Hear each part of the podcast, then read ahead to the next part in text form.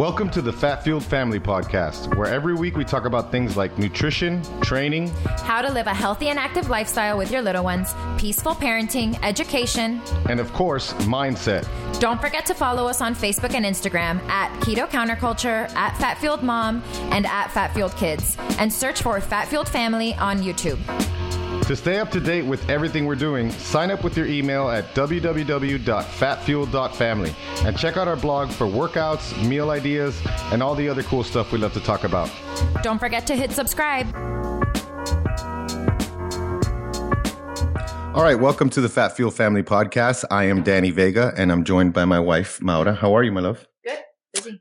Maura's matching me now. She's got some really, really cool blue light blocking glasses that make her look I'm not gonna lie. I think I don't have a problem sleeping like you do.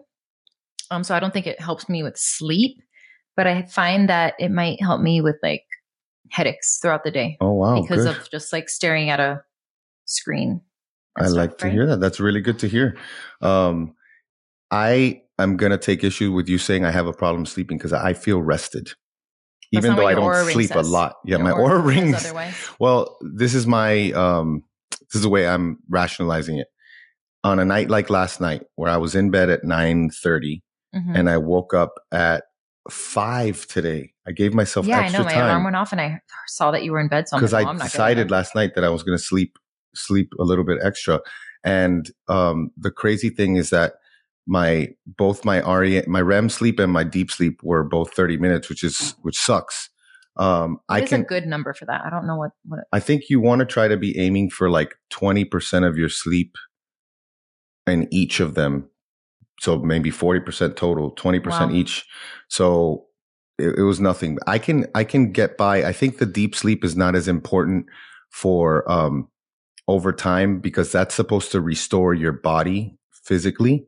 And I'm just the type that I think my body's just fine physically and I don't yeah. worry about it. But what bothers me is the REM sleep because that's when we store memories. That's when we you know, all the things we learned that day. If you're not having REM sleep, it's just not physically possible to wow. do that.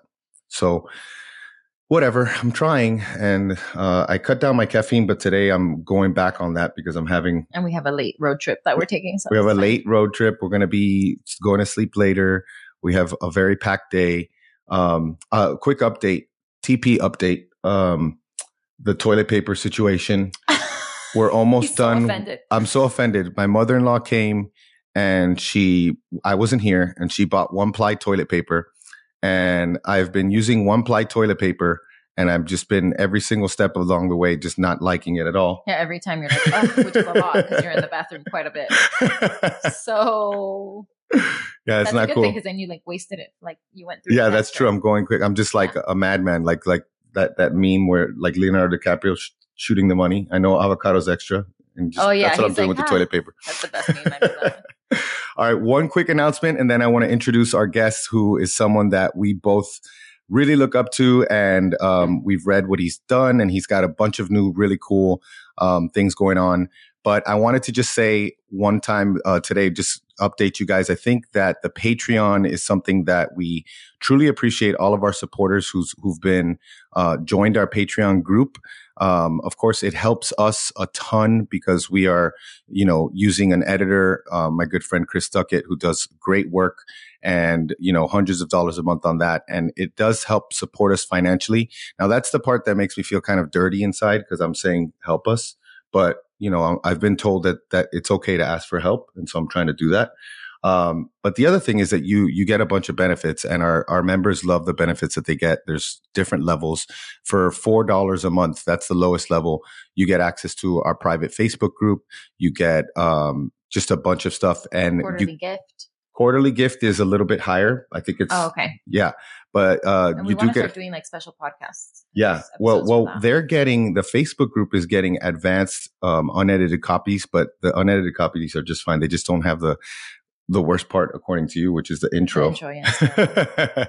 um, and uh, they've really appreciated that. They also get some Fat Fueled Family swag and um, just a bunch of cool stuff. So they've liked it so far, and we're very grateful for our patrons, and we're also grateful for all of you listening right now. Um, if you want, go ahead and stop this and make sure that you're subscribed and make sure that you leave us a five star rating and review because this helps us grow our platform. This helps us um, get visible to more people who are like, who the heck is this guy trying to get me on on his podcast? And you know, w- we need a little bit more notoriety to get certain people on. It's just the name of the game. Yeah. So we appreciate that. But enough of this banter. Let's. So what's the site though? They go patreon.com slash fatfueled family. Yeah, that's it. Thank you, my love. I just didn't even mention that. Yeah, Patreon, P A T R E on, uh, E O N. Wow. R E on. Patreon.com slash uh, Fatfueled Family. All right. So this week's guest is Marcus Aurelius Anderson. Um, if you guys don't know the first two names, um, and you've heard us talk about Marcus Aurelius, shame on you. Um, he was named after the greatest Roman emperor and my favorite ancient Stoic philosopher. Um, while preparing to deploy with the U.S. Army, Marcus suffered a severe spinal injury that left him paralyzed from the, the neck down. His life was turned upside down, and after dying twice on the operating table, um, he was told he would never be able to walk or use his hands again. Days turned into months, and he was forced into life changing soul searching. He discovered he was left with two choices. He could either be a victim or he could change his mindset. Having no other option, he began looking for any lessons to be learned from his injury and soon discovered that his adversity was a gift. And that's the name of his book, The Gift of Adversity. Um, we highly recommend it. We're going to add the, to the show notes, the, um, interview he did with us on the Ketogenic Athlete podcast. That was great. But nowadays he speaks, teaches, and writes to inspire others to actualize their full potential and achieve their goals and aspirations. He gave an awesome TEDx talk where he talked about the gift of adversity. And we're also going to link that in the show notes as well as his book. Welcome to the show, Marcus Aurelius Anderson. What's up, man? Oh man, thank you so much to both of you for having me on. I'm I'm honored to be here, and it's great to get to have a conversation with you both. I'm excited. Awesome. So are Thanks we. So much. And every time I hear that story, I'm just like, wow. Yeah. it's like such an awesome story. Um, all right. Well, we'll lead off with our, our like first and famous question. what is the most critical problem you are currently trying to solve? Uh, I think it's the question and the problem that all of us have if we're entrepreneurs or if we're in business, and it's the the question of where do we allocate our time and where do we allocate Yeah. our energies? So good. Uh, Yeah. right. Um, Man, we've heard this one. This is fourth or fifth time. That, yeah, you might be the fourth or fifth person, which is, is- just such goes a to big show problem. that it is a problem. Yeah, Yep. it's like um, it- it's a- hard to do. It is. it, it's a problem. And, and the thing is, I've talked to people that have some of my clients are have multi-million dollar companies and the problems that they have are still the problems that somebody that has a $50,000 company has, which is there's more zeros attached to it, but it's still the idea of, do I take this opportunity or do I take the opportunity to spend more time over here doing these things? So it's about finding out what is truly a priority and then having the experience as, and the wisdom to make the right decision as opposed to going the wrong direction. So if I have a speaking engagement that's going to pay me a certain amount of money, but you know, I realized that maybe I should probably cut back a little bit and spend more time on myself or my family. It takes, you know, some self control to say, you know what, I'm going to let this money go and stay doing these things or, um, even where to speak. I, I had a speaking engagement in Denver not too long ago and I wasn't getting paid what I would normally charge, but it was because I truly believed in what I was talking about with those people Yeah. as opposed to being paid a certain fee uh, for where people want me to come and it's essentially a pitch fest. so my integrity has to be something that's not for sale in the in the confines of finding out what's the correct thing to do. So yeah, um, and the, the more successful we get, the more opportunities that there are. So we have to be even more vigilant with that sort of selectivity. It's so true. And I think one of the things that, at least for me, I noticed that the main problem people are facing with the, the whole time management. Um, I, I do see people who are working their butts off doing the wrong thing. I do see that, but I don't nearly see that as much as I see people who are paralyzed by the options and paralyzed by, you know, figuring out what to do that they do nothing. Uh, Have you noticed that in your experience? I have, and it's uh, analysis paralysis is a real thing. It's very easy to get overstimulated or to chase the night, look at the next shiny object, and like you said, so in, in lieu of, of taking any action whatsoever, they stand there. But in, in my book, and I talked to you about this before, Danny, um, my squad leader, whenever we were learning to, to clear houses, whenever we were learning to kick in doors and to, you know, go into close quarter combat, he asked me one time, he says, Anderson, do you know what kills more people than IEDs and bullets? Friendly fire? Indecision. Oh, indecision. Yeah. Indec- yeah. Indecision. Wow. Yeah. And the perfect example was we had a guy that hit the door, he kicked the door in, he took, he took fire and he stood there. Oh. So wow. by standing there, we all stacked up. So now there's six guys that were able to be taken out with one AK-47 or one grenade. So wow. just like what we're talking about, it's important about being decisive. And he says, if you're leading men, which is what he was teaching me to do, he says, I would rather you go out there, make the wrong decision and pivot on the fly than sit around and try to make the correct decision. And the, the classic example we hear is, is MacArthur was like, oh, a violently, edu- a violently executed plan right now is better than a perfectly executed next, next week because at least it's being decisive.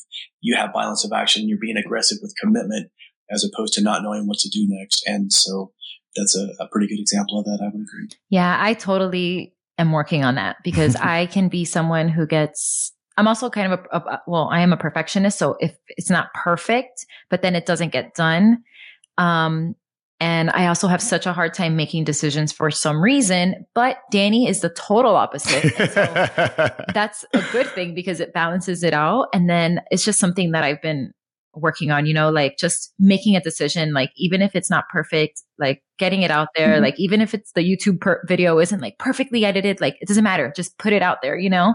And it's so true. It's just a waste of time to sit there and think about it, you know? Well, and, and, and, our perception of, re- of perfection is going to evolve. Yeah. Right. You may put something out that's completely perfect now. And like you said, you look on it six months later, you're like, oh my God, this is trash. yeah.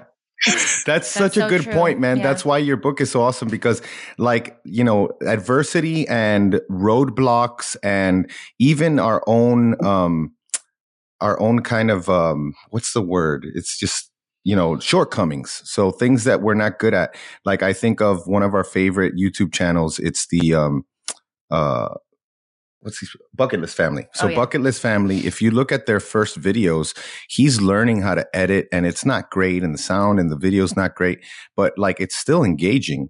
And that's one thing that over time since i've made so many like really hard decisions quickly and you get better at it. Like you know when i went to columbia i only applied to columbia. When i went to uf i only applied to uf and it was like that singular focus and make that decision, you get more confidence to make the make a, a quick decision in the future. It's kind of like a muscle. Yeah, that's exactly it. And and in anything that we do, there is but one level of commitment, and that is total. love that. I love that. And and and with the adversity thing, it's it's so important to keep that in mind. And it's another thing that the Stoics taught. And I know we're going to talk about the Stoics because both of us love the Stoics. Um, and, you know, they, they talk about that is like having the will to continue doing the same thing, yeah. um, regardless of when you think the outcome's going to happen or if it's going to happen at all. I think this is a really good segue for the next question because this is one of the, the things that I've been struggling with is, you know, and I, and I yesterday had me thinking a lot in the morning. I do part of my morning routine is I read the Daily Stoic. This is like the third year in a row, I think, or something that Has I'm going through. Uh, it started in two, 2017. So I've done at least one and a half, two full years. Yeah. And every time, you know, you, you read some of the ones, um, you're, they don't hit you right one year. And then the next year, maybe they hit you right. in, a, in a different way.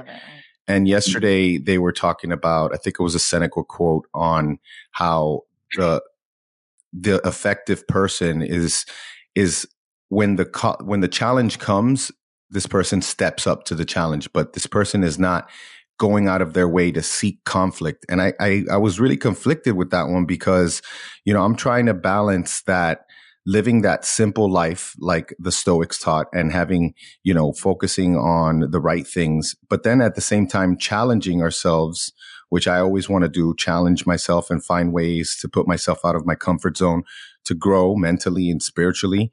Um, what what are your thoughts on this, man? How do we how do we kind of thread the needle with with those two things?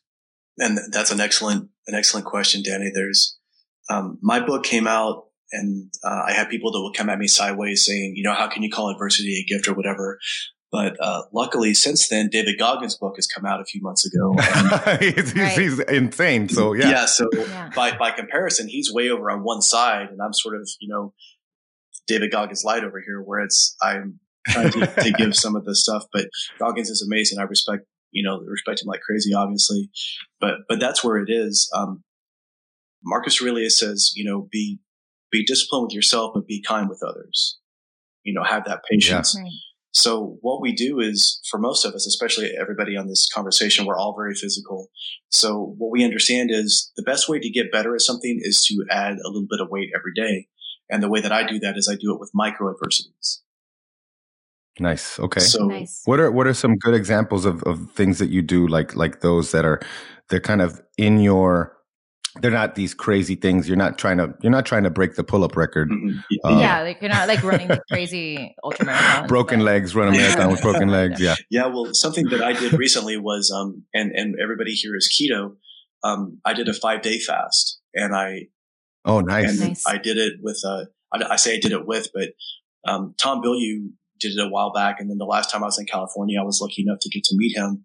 And I told him, you know, he said, "Oh, you're keto." We were talking about that, and I said, "The next time you do a five day fast, you know, announce it on social media, and I'll try to do it with you in tandem." And you know, I was there was a couple of things that he put up, and you know, I kind of sent a message. I was like, "Hey, man, you know, you're almost there. Keith, stay strong." And um, it was funny because I was on day four of my five day fast, and I had a speaking engagement.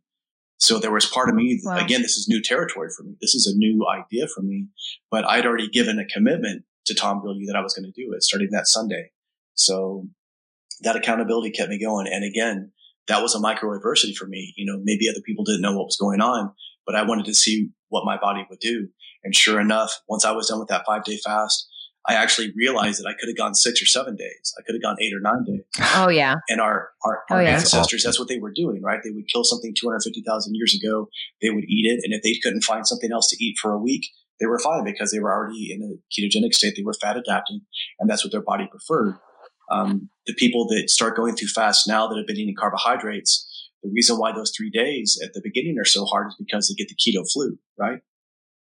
Yeah, right. yep, yep. they got to get exactly. out of that car burning thing. So true, man. So that that to me is a good example again about your mentality.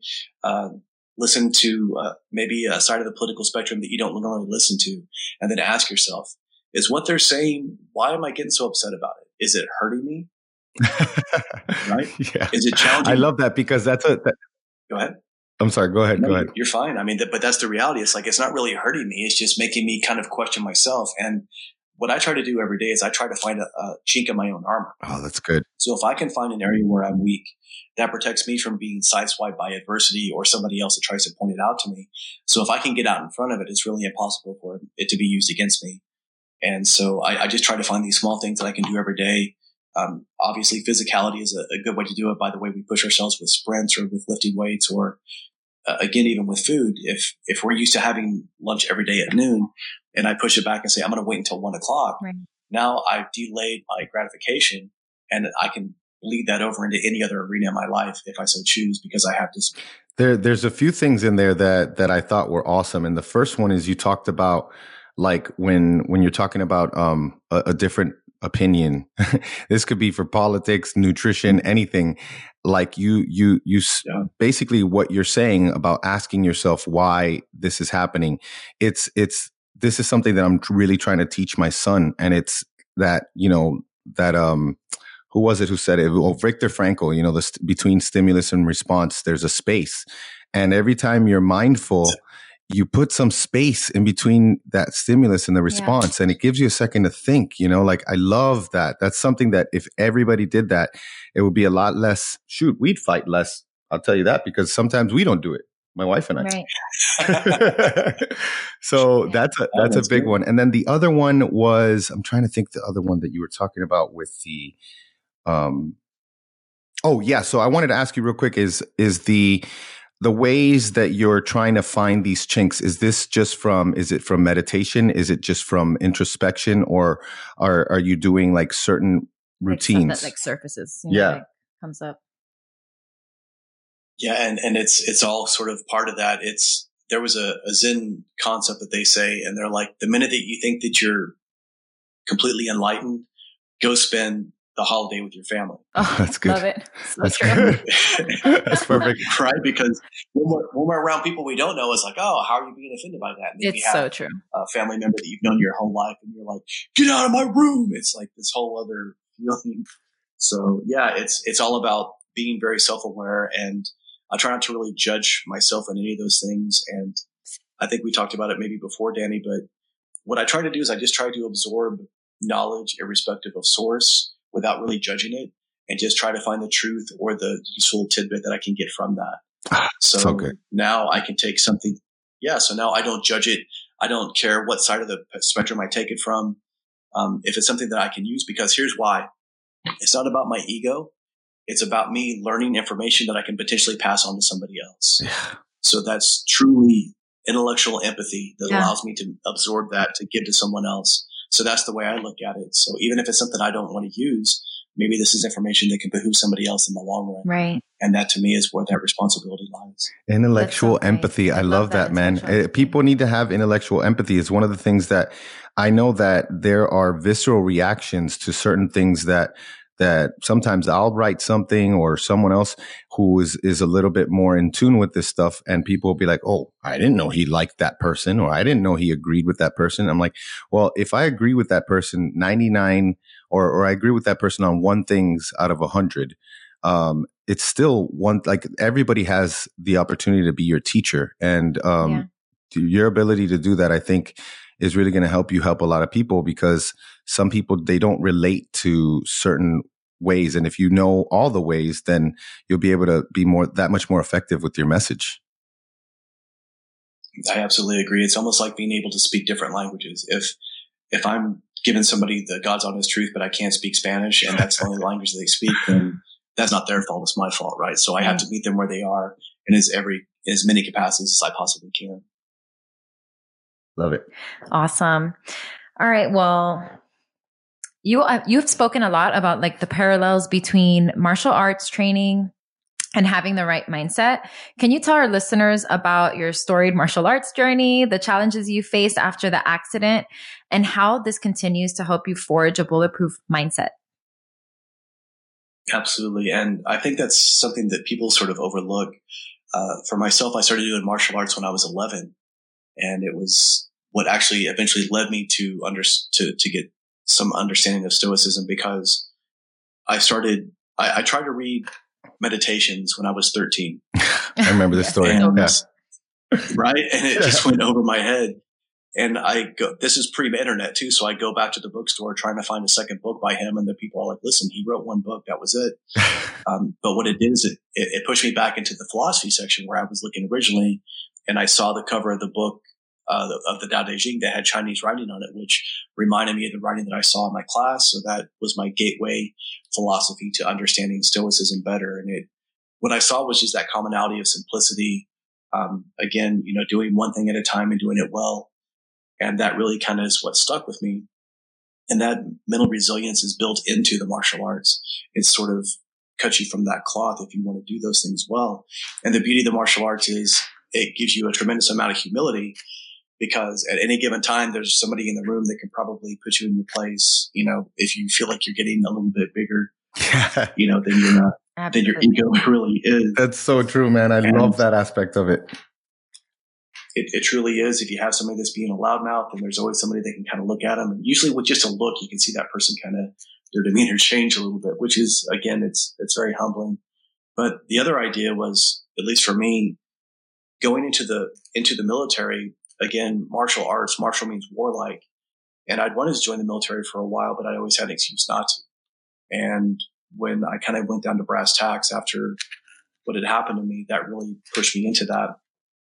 And for me, my saving grace, what actually got me back to getting back on my feet, literally, even after I got medically retired and was learning to be able to, I was able to walk and take care of myself was the martial arts because being able to walk and take care of yourself is one thing, but being able to handle a, a blade or a stick or a, a pistol or a punch or a kick or a jujitsu move or a shoot wrestling move is entirely at a different level. And so that was like a very pragmatic physical therapy, if you will, that really made me get that dexterous capacity back and that mentality back and that focus. And that's where the beauty comes in. Again, it comes down to simplicity. If I'm swinging a blade, the only thing that matters in that moment is the arc of where that blade goes.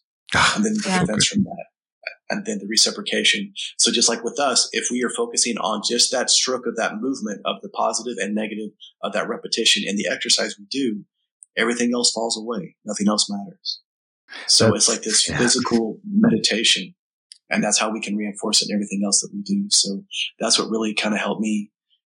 And, and it, it also gave me tremendous confidence again. And then I, um, I had black belts before I was injured, but then after I was recovering again, I actually was able to get certified in Jeet Kune Do under Bruce Lee's protege, Guru Dan Inosanto, which had been a lifelong dream of mine, but I never thought that it would happen, especially after my injury. But by just laying one foot in front of the other and just continuing to do the right thing for the right reasons, it eventually led me down the path to where that, that was able to happen to me. So very grateful for that and honored by that. And he is a great representation of all these things that we were talking about.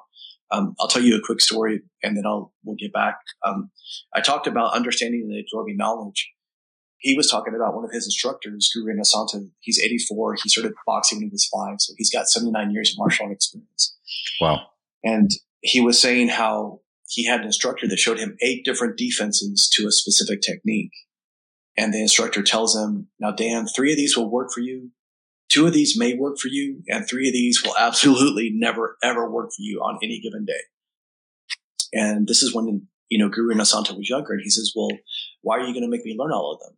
And the instructor stops the class and he looks at him and he says, because the three that work for you may not work for someone else. Yeah. Yeah. I remember you've told this yeah. story and I think it's so good because, you know, yeah. there's this constant battle between, um, keeping it simple and, you know, having that paralysis analysis. And for me, like I always am going to lean towards like, I want to learn more. I want to know more. The tricky part is, is like, knowing that, you know, a lot of this stuff may not be applicable until the situation presents itself. Right. Exactly. Yeah, and and like you say, it's it's easy to add a bunch of superfluous stuff that we'll never use.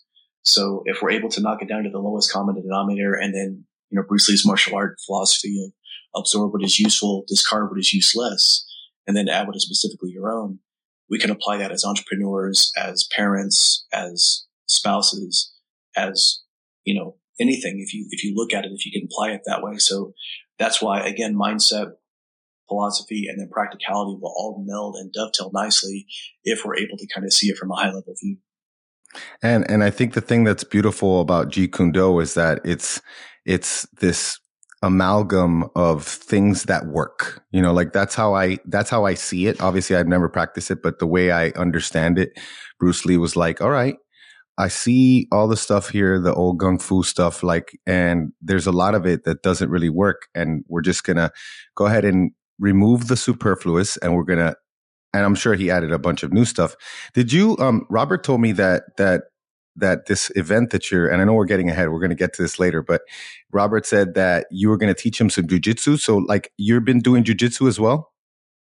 Uh, I've done jujitsu for a long time, but the the primary thing that I'm going to focus on at my event is to kind of teach some very basic fundamental ideas of Jeet Kune Do, Bruce Lee's okay. martial art, and give just some very fundamental techniques, but then show how that all applies and show again how that simplicity is, is functional in most of these situations and then interweave that philosophy in there. So now it all makes sense. Um, one of the concepts that they, we talk about in Do is the idea of if I teach you one technique, you learn one technique. But if I teach you a concept, I teach you a thousand techniques.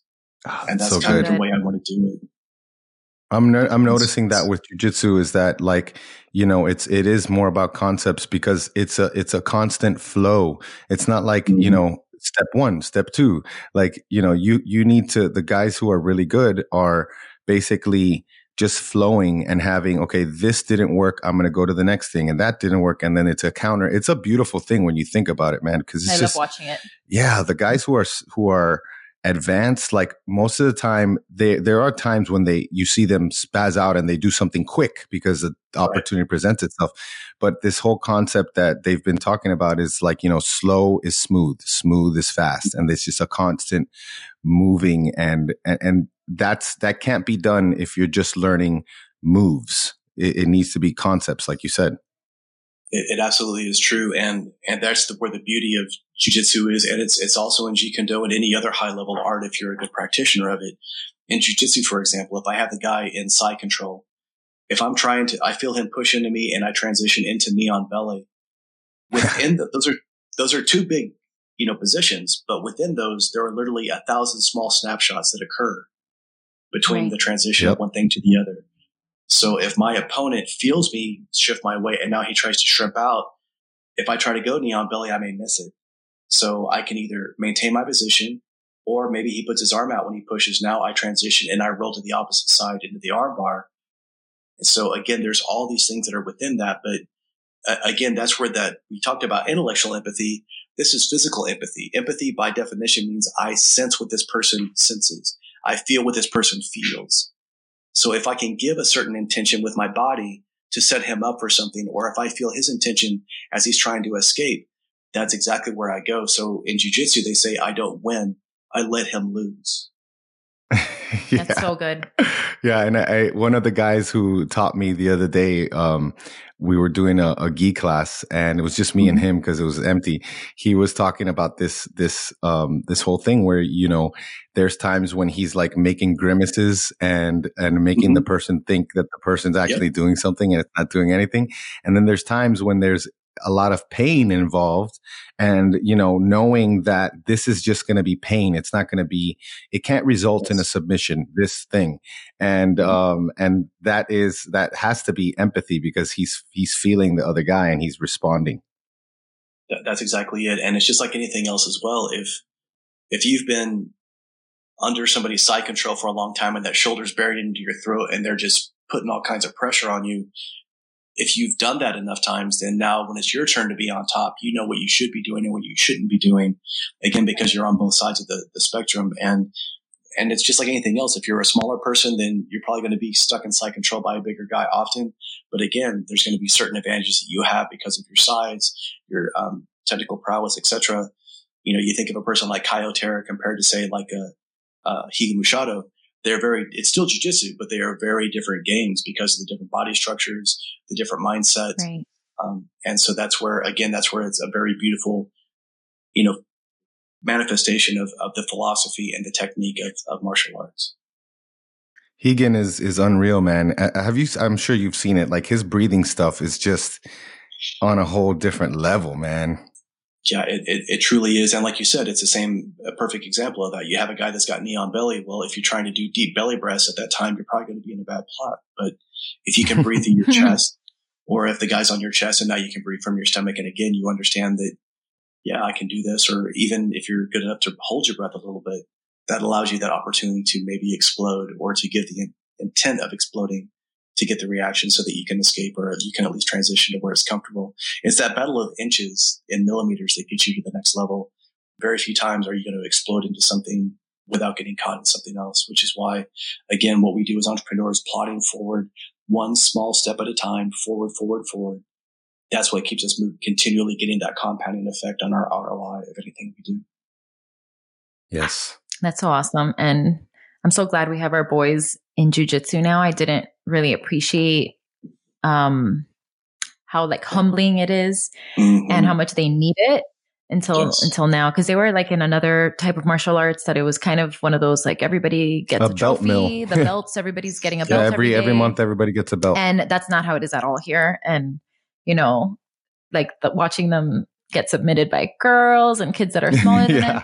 It's just and it's from so day fun. one too. Yeah, there was no time period. Like that spazzing out thing. It's not going to work here. You have to just be so much more focused, and it's just awesome to see them like grow and like actually start to think about it instead of just you know spat like because Desmond kind of just like would spaz out. But like, Desmond like is doing some. I saw him the other day, man. He's he's getting he got someone in an arm bar. Mm-hmm. He did this. He did. He's doing some the spazzing thing. If if you know if you have control, like there's certain things that he'll do, like he'll flip around and he'll, he'll, there's things that he's doing that I'm like, yeah. wow, this is actually now because he's fast.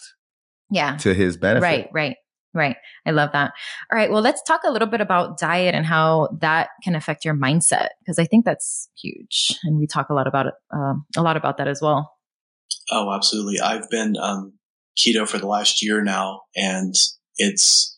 I remember Danny saying it. I remember Robert telling me that, especially Robert, he was saying in his mind, he says that's like the ultimate hack for a person who's trying to be efficient, whether it be an entrepreneur or a person who's like a CEO or a person who just wants to be better at their job. Um, he says oh, yeah. it, it, makes you feel like you're almost on caffeine without being on caffeine. And, and once I got through the, uh, you know, once I understood to keep my electrolytes up higher and keep myself from going into some of those bad places in the keto flu, once I was through that, I, I absolutely agree with it. Um, it's, it's an incredible way to really understand. It made so much sense now. Like you would see the standard American person that would have a whole bunch of sugar in the morning with coffee and then they go to work and they'd be kind of a zombie. And then they get lunchtime and they're eating a bunch more of unnecessary yeah. carbohydrates, you know, processed sugars, whatever. And then they have the audacity to be surprised when they feel like they want to go into a diabetic coma and pass out, you know, halfway through the day. yeah. And that's, that, that's what so many people do. Um, and everybody listening to this obviously is, is sort of in the ketogenic idea, but uh, again, taking that five day fast and seeing what my body could do if I allowed it to do what it was supposed to do, that was so important. And again, that mindset was so different. So if I'm trying to eat the best food that I can, the best quality food that I can, and I tell myself I can't have carbohydrates or I can't have this, it instinctually makes me want to have it. It's the forbidden fruit. Maura's the same. I'm the same. Maura's the same. You can't tell her that she can't have it because she's gonna. That's she's it gonna even obsess. happens to me with fasting. Like it almost has to happen naturally. Like if I say I'm gonna fast, I Two have, hours later, I'm starving, starving. already. Yeah, yeah, I'm like, oh my gosh, I'm hungry. and this is and this is where that five day fast is good because now what I did instead of saying I can't have this, I said I can have as much air as I want. I can breathe as much as I want. I, I can yeah, consume as much water as I want. I can meditate as much as I want. I can exercise the way I would normally if I focused mm-hmm. on the stuff that I could when I accentuate what I can have as opposed to looking at what I cannot have. That gives me power. I empower myself. I'm choosing to not allow myself to be disempowered by those other things. And there were a few days when I was hungry, I won't lie. But at that point, once you've already had a couple of days of the fast in or even a day of the fast in, it really strengthens your, your resolve. And even if you do yeah. break down and, and, have something, you say, I'm going to do five days, you get two in, you're still much better off than you would have been than if you say, you know what, I can't have this. And now all of a sudden, because what happens is if we self sabotage like that, it kind of makes us feel badly about ourselves and it kind of takes oh, away yeah. our self confidence. And now it's like, man, see, yeah. I, I, fell down there and see, I dropped the ball over here and see, I don't have any, I don't have any kind of confidence. I don't have any kind of discipline. It's like, that's not the case necessarily, but it's easy to get into a mental downward spiral if we're not careful. You know, Absolutely. I, I, am acutely uh, aware of this, you know, just thinking about it after this weekend, I was at the Metabolic Health Summit mm-hmm. and Aubrey Marcus spoke and it was really refreshing because, you know, everybody's talking about, you know, the newest technologies, the newest treatments, all the newest science. And he was something completely different. You know, he was talking about, and there's a lot of concepts that he talked about that you just spoke about right now, where not only do we treat our bodies like crap, but we also, we, we abuse them mentally as well. Like, so we, we, we treat our bodies like crap. Like a lot of us will will eat the wrong things. We'll we won't sleep enough. We won't rest enough. We won't exercise enough. When when we a lot of us know that that can help us feel mentally better.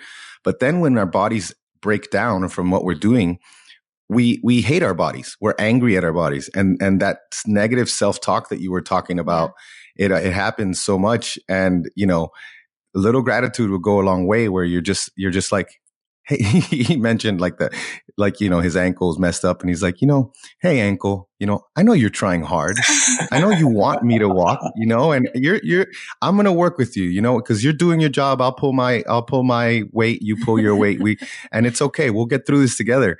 And I think like there's a lot to be said about the way we talk to ourselves and, um, and how, and, and what happens, how it manifests physically you know, I'm Absolutely. sure that's something that that you've built in. What are what are some practical tips for people like if they I'm sure the first one would be my, being mindful of them, but what are some practical practical tips that you can give to people that you know they tend to fall into this negative self-talk they may not even be aware of it but they, they do it all the time yeah that's and this is where it's so important to be able to put yourself into a third person perspective because it takes all the emotion out of it So one of the classic examples in coaching is they say, would you tolerate your internal dialogue if you received it from a friend? That's good. So good. Right. Yeah. because you're Yeah. probably like, um, Yeah. I don't want to talk to you anymore. You block them on all social media. But if it's ourselves somehow, but if it's ourselves, like we take the gloves off and we get dirty and we're trying to, you know, intellectually sucker punch ourselves. But we have to give ourselves that same amount of, uh, again, of empathy. And that's where it's, it's easier to do if I can step outside of it and say, listen, if my friend were explaining to me what they were thinking right now or the mindset that they have right now because of this perception of failure, what would I tell them? So it's almost like when you That's have great. like you have a friend who's having an argument with their boyfriend or girlfriend. It's easy for us on the outside to to see what to do because we're not in the heat of battle. So it's Right. it's the same way if we can reverse the roles and just look at it objectively and take our emotion out of it and say, well, what should I be doing here, or is this really true? And if we can do it like that, it takes the pressure off of us and allows us to have a truly objective mentality of where we go. Um, Danny, we talked about this before, but I do it also with something I call the adversity scale. So at the very top of the scale at 10 is the worst thing you've ever encountered in your life. And then, Oh yeah. and then Yeah, at yeah, zero is heaven on earth. And so if we look at what we're complaining about or crying about or bitching about or moaning about or pissing about right now and say, man, like on a scale of one to of zero to 10 on the adversity scale, where is this really at? And lots of times, if we're really honest, it's usually around a two or a three, maybe a four. Yeah. And Yeah. and now now here's the other thing. So I can either do that and be like, man, I shouldn't be bitching about that. But the other thing that it shows me is if I'm at a four, it also shows me that look, there's six more clicks up that I could go to if I absolutely had to. So it helps me understand that there's more that I could be getting for myself. And that by seeing where I truly stand from an objective standpoint, it helps me see, you know what, maybe I'm making too much out of this. And so that's something that's pragmatic and practical that they can do right now, whether it be on a piece of paper or just in their mind. And it takes a lot of that, that self sabotage out of it. And it helps you take a deep breath and go, okay, yeah, maybe I fell down, but I'm just going to get back up and keep moving forward. And that's what keeps us continuing to evolve. Because if we just keep, keep that there and we keep just beating ourselves up, we'll never get to the next level. And then that will make us what? It'll make us be paralyzed by analysis again. So we're now we don't move forward with anything. And all of a sudden in two weeks, it's like, oh, I haven't really pulled the trigger on anything because I'm afraid I'm going to fall down. The idea is to build enough resilience in yourself and trust in yourself to know that you are strong and that if you do fall down, that's part of the game. You can get back up and you'll be fine. Just like with your boys in jujitsu, they get tapped out. That doesn't mean that they lost. It just means that they tap and they say, I am ready to absorb the knowledge again. Yes. Yeah. So good. That's and that's going to be such a valuable lesson for the rest of their lives. And that's kind of goes hand in hand. Like we always tell our sons, like, um, winners don't lose, they learn, you Yeah. know? So especially with something like martial arts, like there's something to learn from that as well. But thank you for that. Cause I really love that whole looking at it from a third person view. That's something that I could totally use in the heat of the moment when it comes to my kids, mm. because I'm really good at like, and, and I'm good depending on the day and stuff like that. And I'm always trying to get better, but it's so much easier to, you know, give your friend advice on a parenting situation than when it's like on you and it's happening. So just like removing yourself and thinking about that, like, what would I tell my friend? Right Maura's now? mad right now. How should I how should I approach her about this? that's what you got to be telling yourself. yeah, exactly. So yeah, that's very practical. I love that. And then also just, I feel like gratitude is also just such a quick fix for anything, you know, like if I'm complaining about cleaning, which I usually am, that's like my main complaint. That's in main life. Like, complaint, I'm 'cause so I- tired. I do help a little bit. But she says that I need to be helping a lot more. But that's also me being a control freak and wanting everything done the way I do Mm-hmm. it. So I have to be just thankful for what I get. I'm going to record also this, use this as like a, a playback thing. So no, but I've. I've, I, well, here's the thing. I've been getting better because I've, I'm, I'm thankful that I, that Danny is my husband. So really it's all about just the way that I say things because when I ask him, he'll like, if I just ask him to do something, he'll do it. It's just like he doesn't, he's not aware. And I have to stop Sometimes she gets that really like angry that she has to a- ask Yeah. me. Mm-hmm. I'm like, And I'm sick of asking. we but- have things that we both have to work on. Like I, my biggest problem is that I have zero tolerance for any type of complaining. And it's, it's to the point where it, it, it puts a wall between me and her mm-hmm. Yeah. because, you know, she's on a, on a continuum. She's gotten much more positive, but she's not where Danny thinks she needs to be. right. So, you know, and that's not cool because, uh, you know, the other day, it was a few months we ago. We also had like very different like upbringings and i Yeah. kind of grew up around a lot more of that and so it's yeah. just it is it's like you really have to break the cycle and i catch myself in it and i'm just like oh i can't even stand myself but then of course what do i do You i'm trying to not instead of self-loathe right just try to like be kinder to myself apologize move forward and then just you know try to be more mindful That, that's the key. And, and I, I call it cleaning the slate. It's about communication. So if, if Danny Yeah. does something that aggravates you or vice versa, and, and, and you guys know each other well enough to where you can sense it. Again, there's that empathy, that practical empathy. Oh, yeah. and you can sense it. If you can take two minutes and just say, you know, Danny, what are you upset about? Or what did I do? And then if he just says nothing, well, then there's nothing that you can really do. Now he may tell you, Yeah. I would never say Yeah, that. right. now, I'll be like, this is exactly what you did.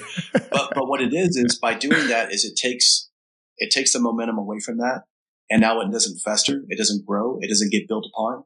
And if you can do that before you go to bed every night, that allows you to sleep with a little bit more peace of mind, literally. And it also helps you wake up in Yeah. a better mood because if you go to bed and you're mad at each other and then you wake up and you're like, well, there's the person I'm still mad at because they wouldn't pick up their socks. It compounds, It's so right? true. It amplifies. Oh, it man. does So compound if, and it does, Yeah. It's sad to watch because it'll, it'll just degenerate. The, the relationship will just rot. exactly. yeah we try to not ever go to bed mad that's one thing that we try to And never that's do beauty. So Yeah. it's happened a few times but for the most part few. i really try to not go to bed and even yeah. because it does it like Yeah, and like you said, and even the the idea that we've even put this out there, and that because that's the elephant in the room. Here's the reality: most people are used to dancing around an elephant in the room, and they get used to it. So that's the norm. But have you ever Yeah. moved out of a house and then been like, "Man, look at all this room we have"? That's what happens when you take the elephant out of the room. It's like now you have all this room to communicate and breathe and, and appreciate, yeah I and that's that. what the idea is. So I love be that. very honest. You guys are in love. Clearly, you are very honest with each other and yourselves. So you're mature enough and you have the faculties to not allow that to take power from you. Because if it's taking power from anything that you're doing right now, because you're a team, that means that it jeopardizes what you could be doing together in the long run. so true Yep. Yeah. Love that All right, so I want to take it to the to the next level because I know, you know, this is happening kind of often and I think a lot of people are getting really really cool um, benefits from immersing themselves in some sort of event. And you know, I know that that's one of the new things that you're working on. Um, I'm I'm super interested in this. Um, why don't you tell us a little bit about um, the event that you have coming at the end of March and what your mission is on that, and uh, you know who this is for, and and all of that. Absolutely, Danny. Thank you so much for asking that. I've, I've got to speak and, you know, many, many times and I've got to share the stage with some, some, you know, people that you may have heard of.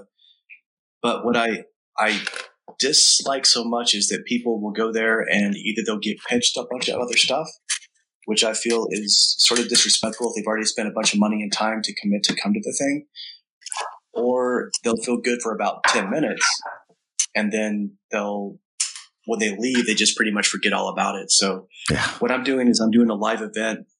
It's called Do the Work. And the idea is to put the entire idea of being physical, which is what we all are, starting with the physicality, understanding how we can actually apply that to make us more efficient at whatever we're doing.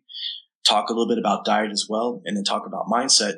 But I'm going to put it in a manner. So again, I'll be teaching some of that Jeet Kune Do that you were discussing before. Awesome. I'll be teaching some of that. No, nobody's going to be a black belt. Nobody's going to get certified, but you'll have a few techniques and you'll have a, an experience to where now you can take not just the technique, but you can take the concept and apply it to other ideas in your life.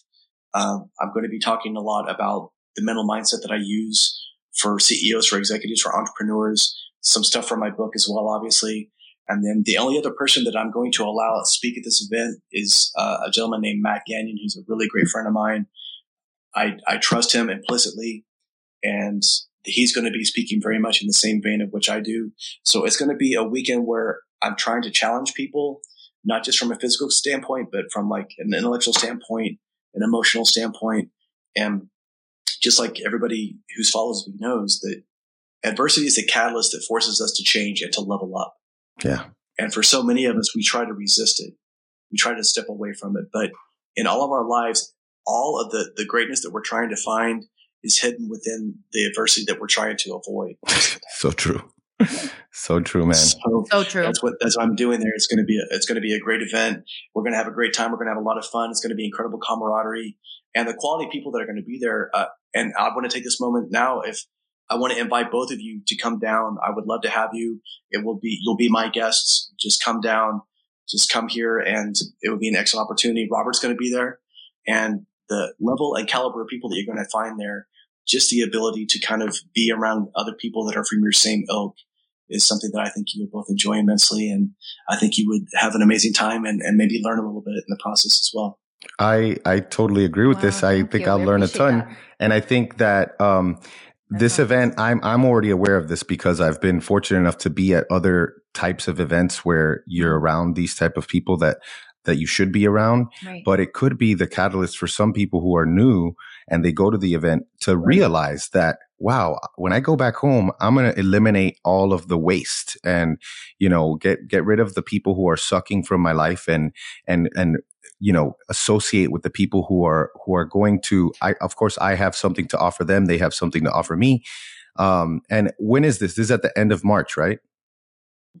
Yes, it's uh, March 30th. It'll be in Tulsa, Oklahoma and it's sort of centrally located so I can draw kind of from the, the, coast, but also from, you know, Texas, you know, Missouri, anywhere like that. And I wanted to make it something that was, that was going to be pragmatic and, and also entertaining, but also allow our people an opportunity to, when they leave, they have a specific game plan.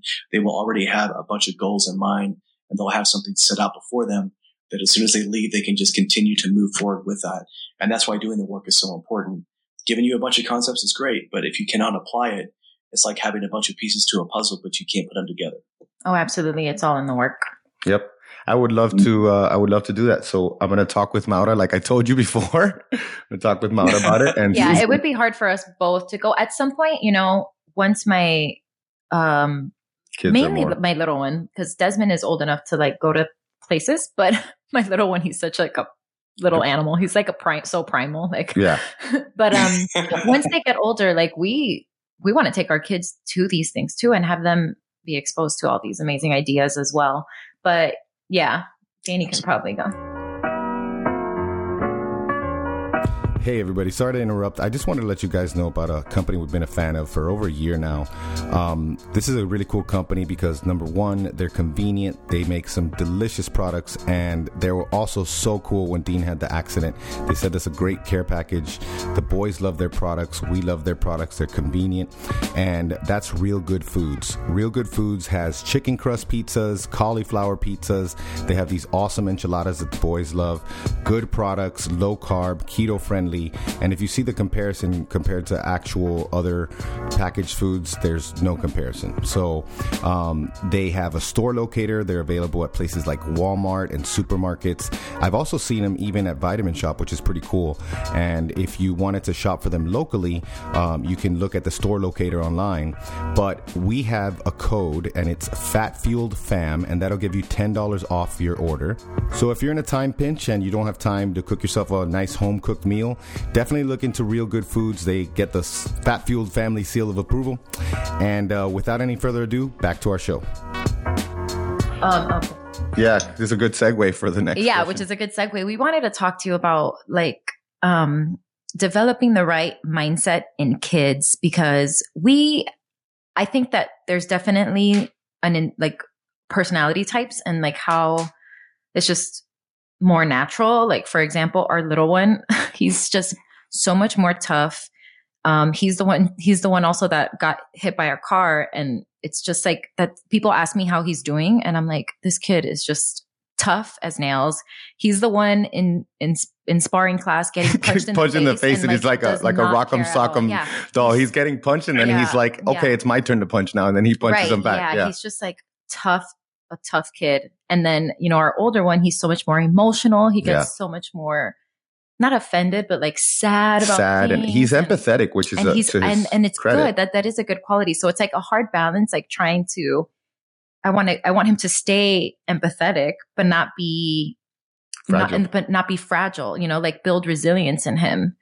And it's hard for us because we get frustrated so much. We're like, dude, yeah, man. If come on. like this is this is if someone were to have me on their podcast and ask me the first question that you that we asked you about the most critical problem, that's currently the most critical problem we're trying to solve Yeah. is trying to build resilience in our oldest because you know it, it, he's not happy if he's being that way and like you know happiness is just a few steps away but Yeah. you know we're trying to figure out what those steps are we're, we're you know yeah. so how do how do you uh, approach that or have you thought about that with kids Absolutely.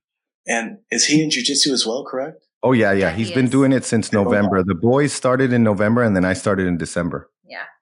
So that's gonna help. fantastic. It, it truly is, and all we can really do is, uh, just like we were saying before, if if I say that you can't do something, it instinctually makes us want to do that. And sometimes it's the same way when it comes to mindset. If you're somebody that's telling them, "Listen, I'm trying to tell you what to do here, and it's going to help you," lots of times it almost has to be like the movie Inception, where you plant the seed and then you step away from it, and it has to come full circle Yeah. and they have to start they have to almost be like the ones that come up with it on their own and then Yeah. one day they're going to be like mom and daddy look you know i went to this blah blah blah blah blah so that's one way to do it again leading by example is key which i know that you both lead by example in a, a tremendous manner um, but what we have to do is we have to just give them two things permission to fail and safety in that failure oh it's Yes. good yeah And if so we can let them basically fall uh, managed environments where you're where you're putting them in a position to fail and then you know being there when they do fail Exactly. Jiu-jitsu is a great example of micro adversity. Um, the, the person gets the takedown. You try to block the shoot. You try to get your leg out. And now you're in side control. And now the person, all of a sudden now they transition to, to mount. Those are micro adversities. yeah But within any of that capacity, there's a transition to where you can go to half guard. You can go to guard. You can take their back if you're on the bottom. And this is where all these opportunities lead. So they have to understand that any mistake now is simply an investment in the future.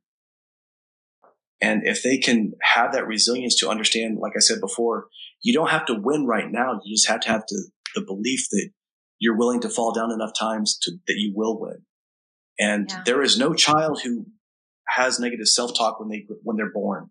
A lot of it is stuff that they pick up from somewhere around them or it's something Yeah. that they've allowed to, to just manifest in them. So it's okay for him to feel like that because now as the jujitsu continues and he has that self discovery, he will eventually build that resilience. But for us as adults, you know, it, it seems like a drop in the bucket, but remember how young he is. You know, Yeah. uh, six months to him feels like a lifetime. Yeah. So true. by giving them that support system and letting them fall down often without a whole lot of negative repercussions is how they build that, that mentality and that resilience and that mindset that will serve them for the rest of their days.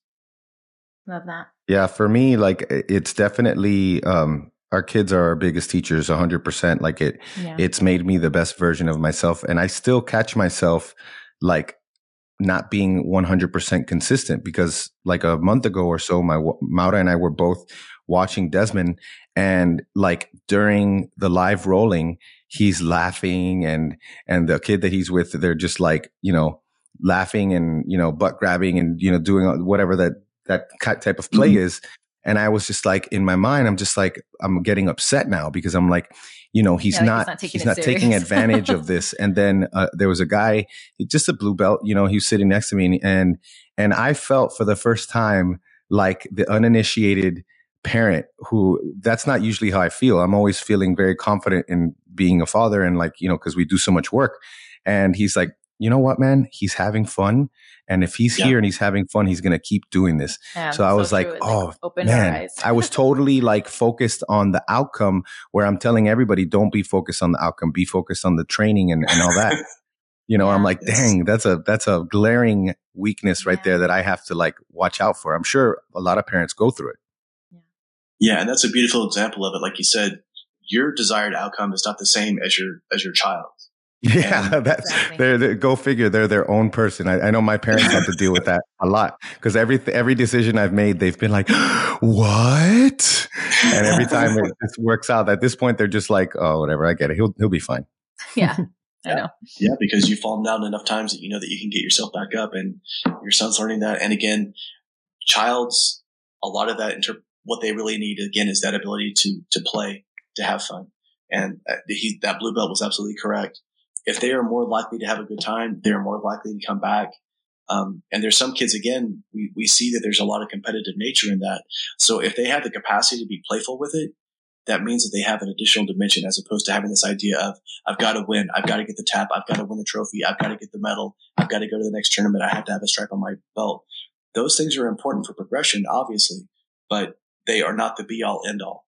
The, the be all end all of this is to be a better person, a better human being, and to use these arts to defend somebody who may not be able to defend themselves if, it, if the time actually arises. And that's where that confidence comes from.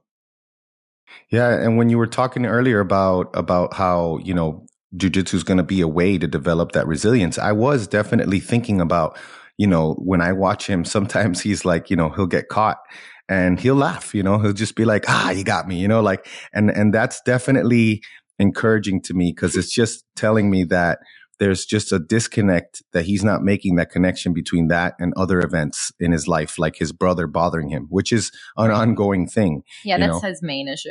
Yeah, his brother's Dean is, his brother's on man. It's that Dean is super sometimes. smart, and he kind of like he knows when he, he knows, gets the, re- and, like, the reaction. He does it on purpose too, because he doesn't do it on purpose sometimes because he's he's also you know yeah, but sometimes he does. Like, yeah, when he knows it's bothering Desmond, like he's he'll just, turn it up. He's our wild child for sure. He's just like, he does not care, and he beats up on his older he, brother yeah. when he loses in in like jujitsu when they're playing sumo, he gets more pissed. Like Dean, yeah, oh, yeah, he has to win. He hates losing. Period. Like, yeah, like earlier this morning when I was outside yeah. doing my workout, they were outside playing and they they were racing and and Desmond is going to beat him. Of Obviously. course, he's going to beat him.